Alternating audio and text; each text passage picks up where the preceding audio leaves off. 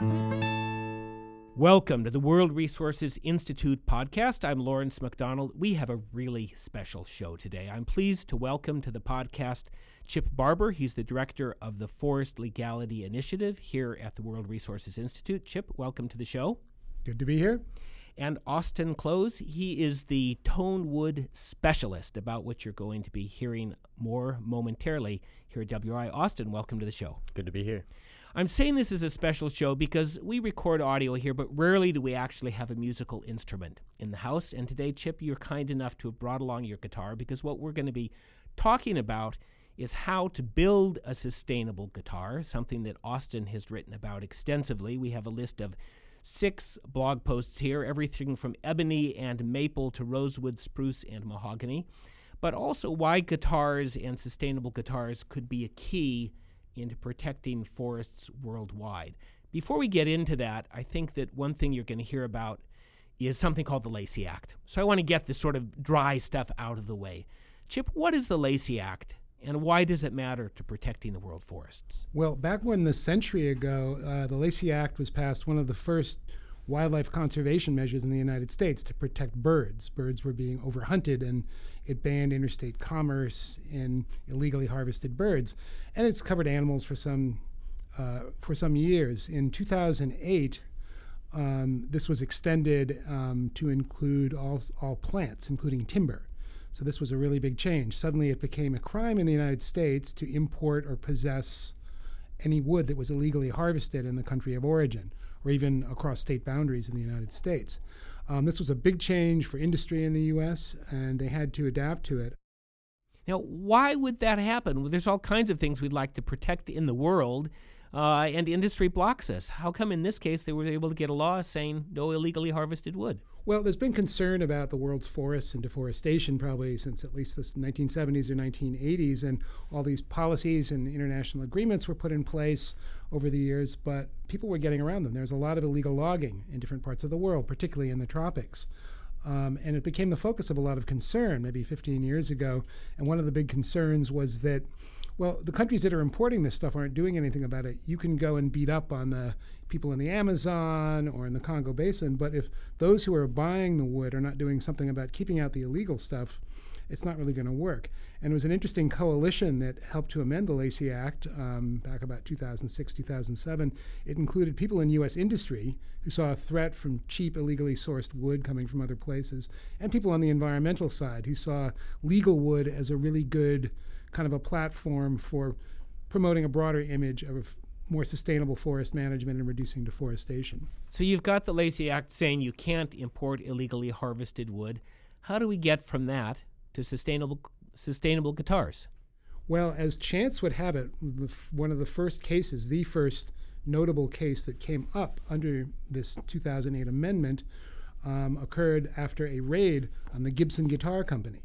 This involved uh, rosewood from India and ebony from Madagascar. Now, I'm not a musician at all, but even I know Gibson, right? I mean, they're the yes, big, they big are. name in guitars. Everybody knows Gibson. Yes, exactly. They're they're a very well known, large, large guitar company. They make a lot of very fine instruments. Um, and there was a raid. It became very political. You may remember there were. Uh, this became seen as a case of government overreach on one side. On others, it was finally putting some teeth behind these these laws. There was eventually, in that case, a settlement, and um, they put some measures in place at the Gibson Guitar Company. But this sent a tremor through the whole guitar industry, I think, and the musical instruments industry, that they had to pay attention to where their wood was coming from. Uh, in 2013, Madagascar's wood was put all off limits, its rosewoods and ebonies, uh, completely by an international agreement, the Convention on International Trade in Endangered Species. Madagascar rosewood is amongst uh, the most highly prized of the tonewoods, and Austin will talk about that. Many large companies um, in this country have big stocks of this stuff, you know, there. Um, you know, on hand. So it became an issue they really had to think about, and people think more about their guitars and maybe where they came from and what they're made out of than perhaps they think about, you know, the two by fours in their house. It's a little more personal relationship we have with So, so I'm imagining though that, that globally the share of illegally harvested tropical hardwoods that winds up in musical instruments, it's got to be 0.00 something. I mean, it's the amount of wood you need to make one of these things is not very much. So why focus on musical instruments? Well, I think as as a, a subsector, there's I said, you know, as I was saying before, the one reason is that um, this first case happened to be about musical instruments. Um, a second one is that an instrument is something people look at more and relate to. It's it's more close to them maybe than some other wood products. The third thing is the musicians play these things. We care about what musicians do. Um, we have a culture of celebrity. So when they either speak out against it, against illegal logging or deforestation, or they promote a certain kind of wood, or they're seen playing a guitar. When Taylor Swift started playing guitars made out of Hawaiian koa, which is a wood I think Austin will talk about, a very beautiful hardwood, um, Koa's popularity just exploded because everyone saw her in videos and on TV playing. Well, was that, that good or bad? Is it sustainably managed since it's in Hawaii? Um, Hawaiian Koa is, is a pretty interesting story, and yeah, I, I think it was basically good. Um, for the most part, good. Yeah, for the most part, good. Anytime something you know becomes a fad or a craze, there's a chance of it being overexploited and um, and things like that. But I think that's why the instruments get so much attention and punch above their weight. Um, there are also things that people carry across borders. There's just been a recent decision of this. Uh, I mentioned the Convention on International Trade in Endangered Species. Just in October, they made all basically put all rosewood worldwide on their list of controlled woods. It can still be traded, but it needs paperwork. And so this is a, even a, another major shockwave for the musical instruments industry, not only because of manufacture and export and import, because, because people, uh, symphony orchestras, uh, musicians carry instruments across borders. So people are wondering, I've got this $10,000 guitar, I go on tour to Europe, am I going to be able to bring it back in legally into the United States? Can I take it out of the country? Um, so there's been a lot of focus and concern about that. I want to bring in Austin here. Before we started the uh, show, Austin, you and Chip were telling me about how you came to be working at WRI, and I like to imagine that some of our listeners are maybe a year or two behind you. They're interested in sustainability, maybe interested in music. Tell me the story of how you wound up here. Uh, Austin's title is Tonewood Specialist. And I saw that as like, what? I didn't even know we had a tonewood specialist. I didn't even know what tonewoods were before I learned that they're a subset right. of precious woods. Yeah. How did you wind up doing this sort of rarefied work? Uh, yeah, few people are aware of it, and that actually was that played to my advantage pretty well.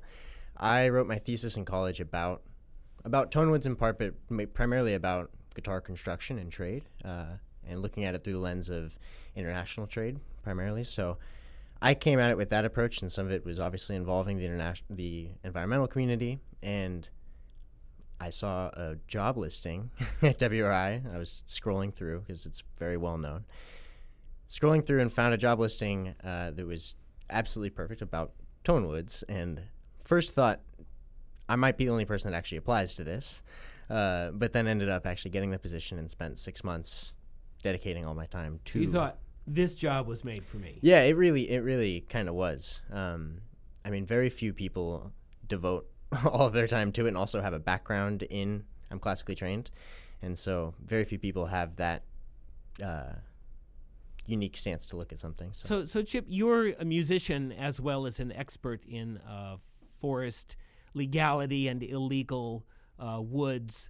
Um, what gave you the idea to go and search I mean, it's almost like there was just one person in the world that could really do this job, and you found him. But what made you think there was a person out there that was going to be interested in woods and be a musician who knew how to build a guitar? Well, I see this as the first stage of a bigger project, basically, that working on and still raising funds for anyone who's interested out there. Um, to do a book and a film series, basically looking at telling the story of the world's forests through a guitar.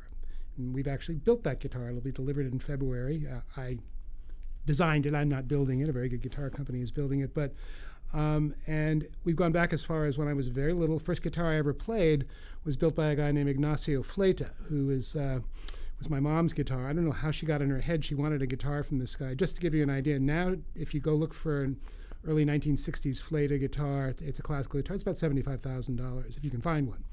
And there are how many years behind people who are ordering guitars from his uh, 23 years. 23 years behind. There's a wait list. And my first conscious memory was going to Barcelona, Spain, being in Fleta's um, his workshop for getting this guitar, which is built of Brazilian rosewood, which has a very distinctive smell.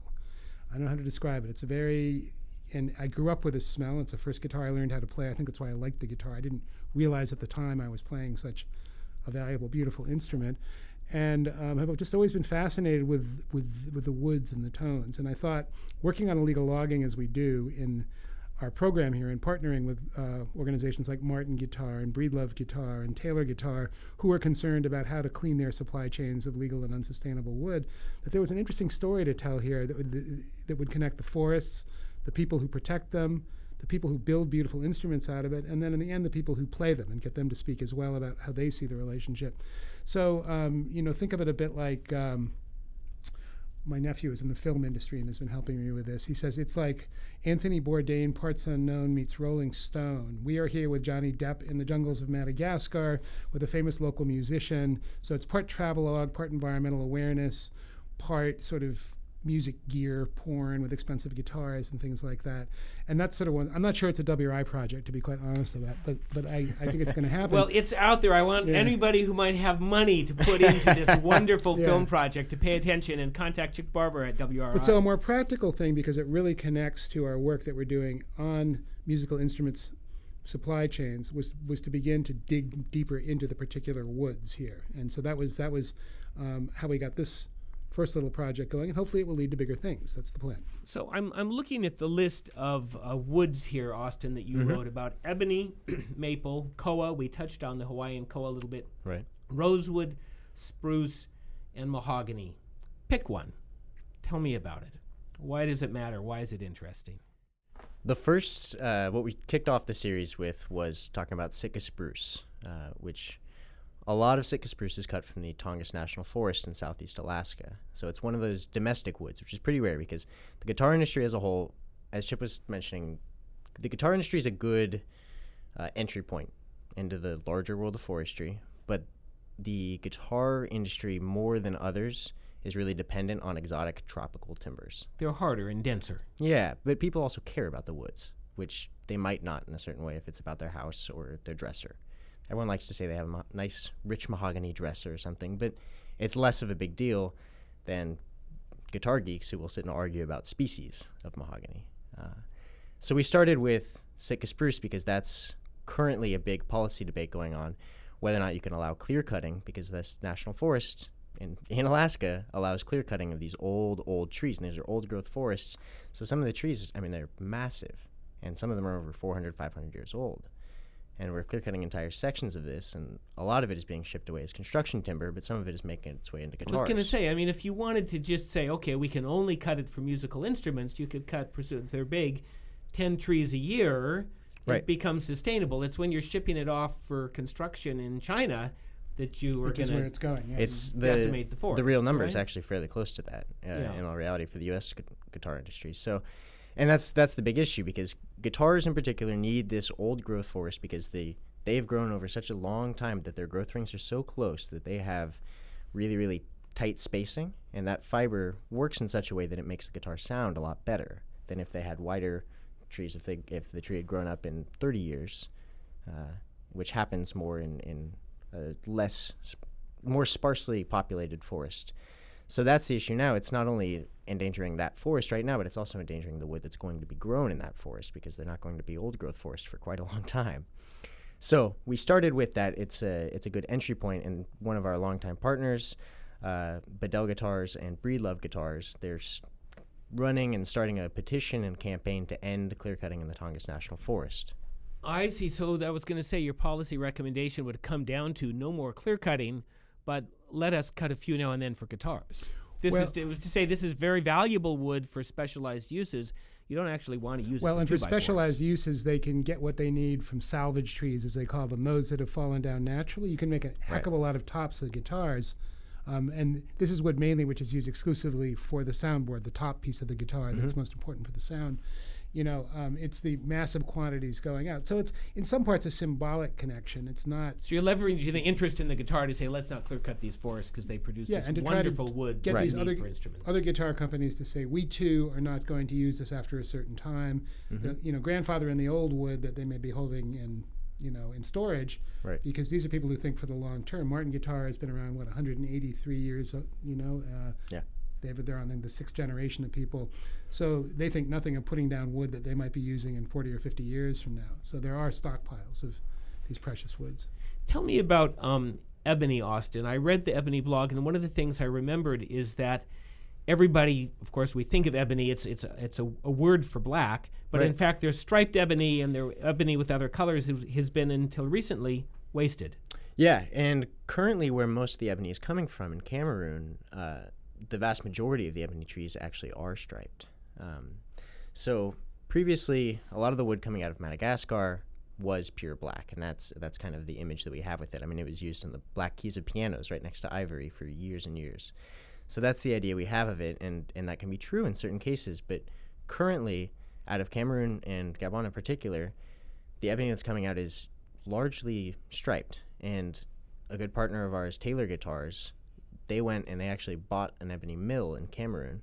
And we're talking to the loggers and realized that one out of 10 trees in that area actually had the pure blackwood. And those are the only ones that were worth anything to the loggers because they would pay triple or quadruple the price. And the striped ebony trees were usually deemed as not even worth taking out of the forest. And the only way to tell is after you've cut the tree down.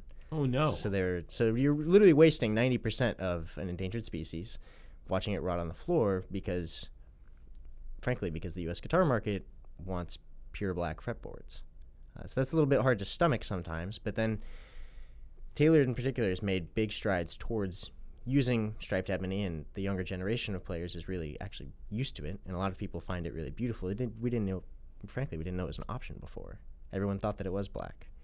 Uh, and they act the exact same on a guitar. It's just a pure aesthetic choice. But it's hard to shift people's tendencies and to shift traditions over time.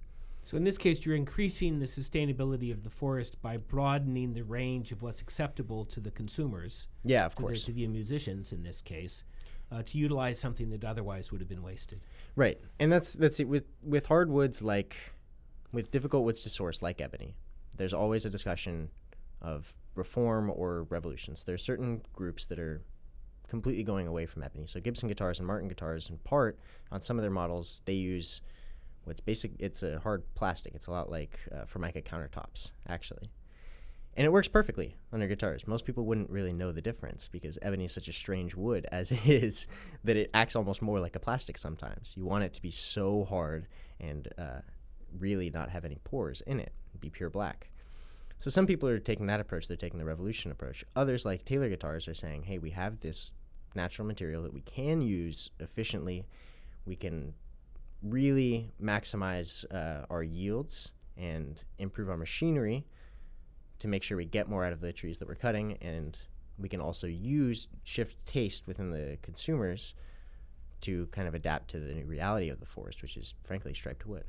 And a broader dialogue that you two are both very familiar with, some of our listeners may know, is that if you want to protect the forest, you need to create an incentive for the people who live in the forests to protect it. So if you go completely, as you call Right. the revolution way, and you go to plastics, it's like, okay, well, we're not going to be able to sell this for Yes, it's musical instruments anymore, but we're Right. still going to sell it. We're still going to cut it. So it's, it's Yeah, very maybe for unlikely. less. It's very unlikely people are going to say, "Yeah, no one wants our wood anymore, so we'll put it.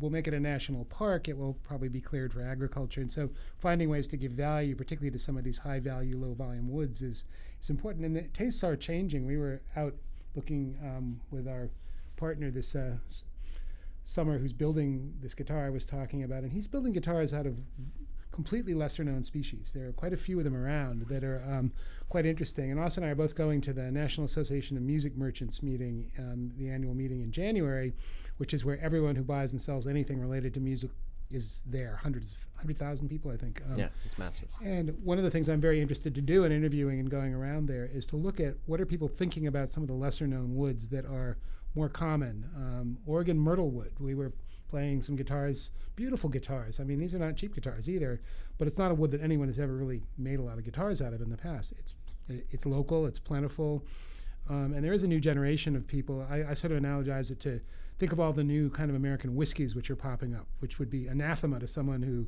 believes in a traditional bourbon or a Scotch whiskey. People are just experimenting and doing things, and you've got a younger generation of people who who like that. It doesn't have to taste exactly like, you know, right. So I've got this Oban. really cool guitar Yeah. that's made out of wood that you've never heard of, right? right, and right, So and I, it's got a great sound. And if you play things, the thing about I think about guitars a lot, the more expensive ones at least, is they are visual as well as the sound. People buy them. Um, you don't pay $75,000 usually for the sound. You're paying for all the inlaid snakes and things like that, or the great patterns on it, or things like that.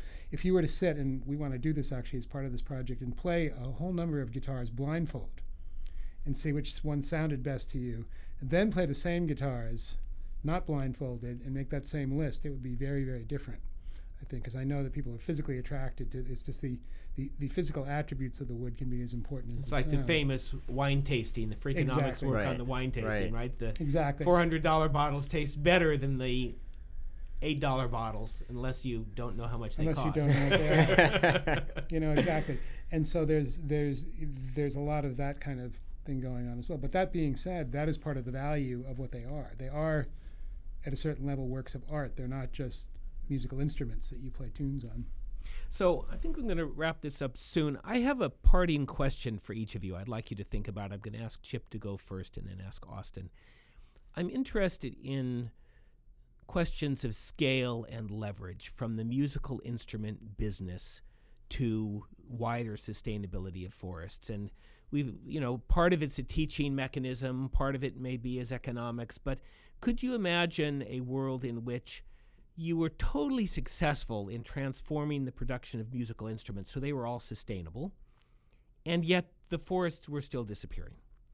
Or is that world not possible because there's so many linkages between the production of musical instruments that would have positive spin-offs that would protect the forests and what are some of those linkages? I think we all get it that a sustainable guitar is really cool. People will pay a premium for it. It can have an educational benefit but what's the what are some of the levers that i'm missing as to why i would want to put a lot of energy into sustainable musical instruments as a way to protect forests worldwide? Well i'd say two things. One is that it's a vehicle to get people to think about how the things that they use and value in their daily life were created and where they came from.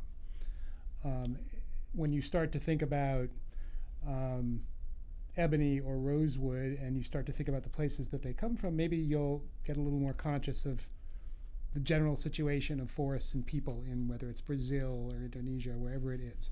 So that's, I think, one thing, and that's useful. Second is that this is already happening to a certain degree in some other fields. People do think about this when they are buying hardwood flooring. There's been a there was a big case under the Lacey Act that, that involved uh, lumber liquidators got in a lot of trouble last year, and part of that was illegal timber. They also got in trouble around formaldehyde and the glue of their laminated flooring.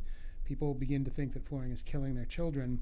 They want to buy it, you know. So I think that there are other areas where people are thinking about this in the same way they think about where does my cocoa come from or my you know my shade grown coffee shade fair grown trade coffee. shade grown Yeah, coffee yeah. Right. So Yeah. there, there's a range of people wanting to know where things come from. Is my oil palm product that I'm buying killing orangutans or not? A of things like that. So it is beginning to happen. And I mean, this is just a um, fairly high profile, you know, easy win in some ways because I think you have a lot of the companies that make musical instruments, stringed instruments, who actually care a lot about this because they care about this as part of their brand. You know, that might not necessarily be the case for everyone selling two by fours at Home Depot. You know, so it's a, it's a place to start and then expand out from. Austin, your thoughts on leverage from the sustainable guitar to the preservation of the forest? I think, like I said before, guitars are more than anything a good entry point for people interested in sustainable guitars. And, and like Chip said, people are becoming more aware, and any conscious conscious consumption that we can promote is is beneficial in that certain way. But the guitar industry is such a small subsect of the environmental world, largely, but then even of timber, that I think it has such specific parameters that I think it can teach lessons in sustainable forest management and in supply chain vetting and, and cleaning up your supply chains. I can I think it can provide a certain example for other industries, maybe in timber, maybe elsewhere. But it has such specific parameters for what can be used. And it's also so tradition driven and so integrated into culture and really kind of pervades everything you do. In almost every household there's there pro- is probably or maybe one day a cheap little acoustic guitar.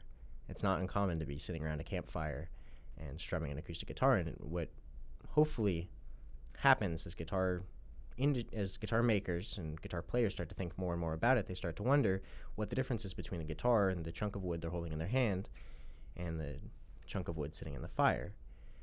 And people start making those connections, I think, especially with something so personal. So, on a personal level, it makes that difference.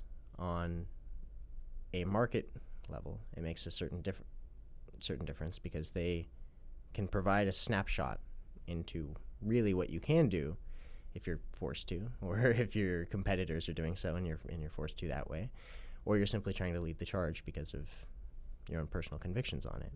Thank you so much. Well, I just wanted to say one thing. Yeah, in, ter- Chip. in terms of scaling up, we are very open. Um, uh, one of our friends of WRI has asked, why aren't we doing this for pianos? We're interested in scaling up to cellos, bass fiddles, pianos, and other things as well. It sounds like you could have a whole encyclopedia. Um, just with guitars alone, you've got six different woods that you have looked at. I, I imagine there's a whole range of other woods that could come about in the sustainable musical instrument business. This is the World Resources Institute podcast. We've got something a little special this time for our end of the show. Uh, I've been saying that Chip is not only a specialist in illegal logging and the prevention of illegal logging, but a musician as well. I want to invite Chip to serenade us on our outs. The, my guests today have been Chip Barber, the director of the Forest Legality Initiative at WRI, and Austin Close, the Tone Woods specialist in the Forest Legality Initiative. Thank you both.